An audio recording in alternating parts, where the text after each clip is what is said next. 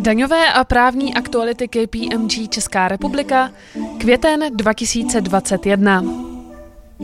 Daňové novinky. Při dovozu zboží se bude od 1. července 2021 DPH vybírat u všech zásilek bez ohledu na jejich hodnotu. Zákazníci nakupující přes zahraniční e-shopy tak mimo jiné budou muset posoudit i to, zda je cena zboží uvedena včetně daně či nikoli. Zásadní otázkou je, kdo bude hradit DPH při dovozu, zda prodávající nebo kupující a zda se při výběru daně využije některé z nabízených zjednodušení.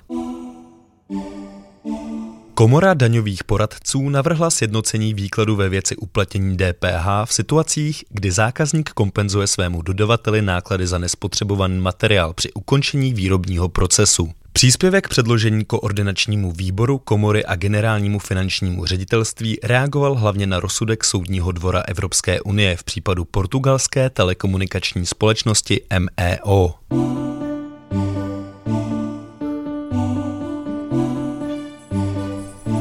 Dotace. Technologická agentura České republiky vyhlásila třetí veřejnou soutěž programu Doprava 2020+. Program má za cíl podpořit podniky v aplikovaném výzkumu, experimentálním vývoji a inovacích v oblasti dopravy. Podporu mohou získat i velké podniky, přičemž maximální částka podpory na jeden projekt činí 50 milionů korun. K dispozici je celkem půl miliardy korun. Evropská komise přijala nová pravidla k regionální státní podpoře, která vstoupí v platnost 1. ledna 2022. Nová pravidla přináší významné změny, které by neměly přehlédnout hlavně zájemci o investiční pobídky. Změny se totiž dotknou i českého zákona o investičních pobídkách, podle kterého se investiční pobídky poskytují.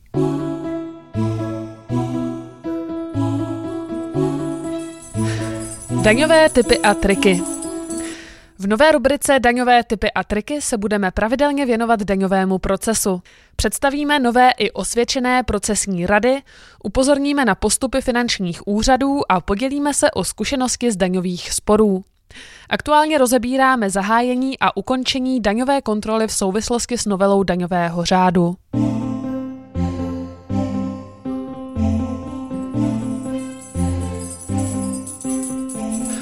Právní novinky. I když je práce z domova už přes rok kvůli pandemii často zmiňované pracovně právní téma, její podrobnější úprava v zákonníku práce stále chybí. Zaměstnavatelům zatím nezbývá, než se i nadále spoléhat na úpravu výkonu práce z domova formou vnitřního předpisu nebo dohody se zaměstnancem. Například možnost vstupu do bydliště zaměstnance je nutné sjednat, nestačí ji pouze upravit ve vnitřním předpisu. Úřad pro ochranu hospodářské soutěže zveřejnil výroční zprávu za rok 2020, v níž se mimo jiné zabývá legislativním vývojem a rozhodovací praxí v oblasti práva hospodářské soutěže. Novela zákona o potravinách a tabákových výrobcích s účinností od 12. května 2021 reaguje na legislativní změny na unijní úrovni. Především zakazuje uvádět na trh potraviny dvojí kvality, a zpřísňuje systém sledovatelnosti tabákových výrobků. Vedle toho také nově upravuje uvádění na trh a prodej nikotinových sáčků bez obsahu tabáku, které dosud nebyly regulovány, nebo explicitně řadí jedlý hmyz a výrobky z něj získané mezi potraviny živočišného původu. Konzulární poplatky lze platit kartou už na 80 zastupitelských úřadech. K úřadům v Londýně, Sydney, Bruselu nebo Moskvě, které byly součástí pilotního projektu, se přidalo dalších 670 úřadů po celém světě. Hlavním cílem bylo pokrýt všechny země EU, což se až na zastupitelský úřad v Nikosi povedlo.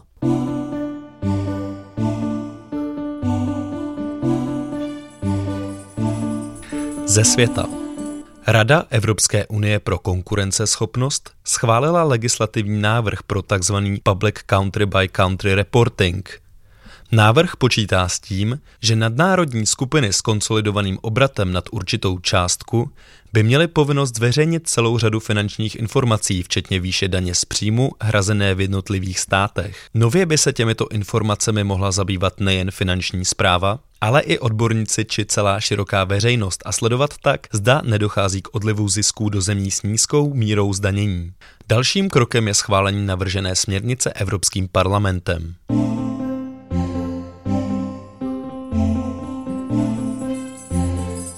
Z judikatury.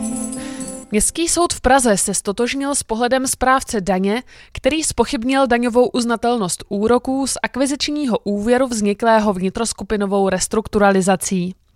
Zahraniční skupina založila novou českou společnost A, které poskytla vnitroskupinový úvěr. Společnost A tento úvěr použila k financování nákupu dvou provozních českých společností B a C, které však už ve vlastnictví této skupiny byly. Po akvizici proběhla fúze českých společností B a C. Správce daně transakci vyhodnotil jako uměle vytvořenou. Soudní dvůr Evropské unie odmítl přiznat nárok na odpočet DPH z pohoných hmot litevské firmě, která poskytovala tankovací karty přepravním společnostem. Ty jim umožňovaly tankovat v Polsku. Soud tímto verdiktem potvrdil závěr rozsudku v případě společnosti Vega International.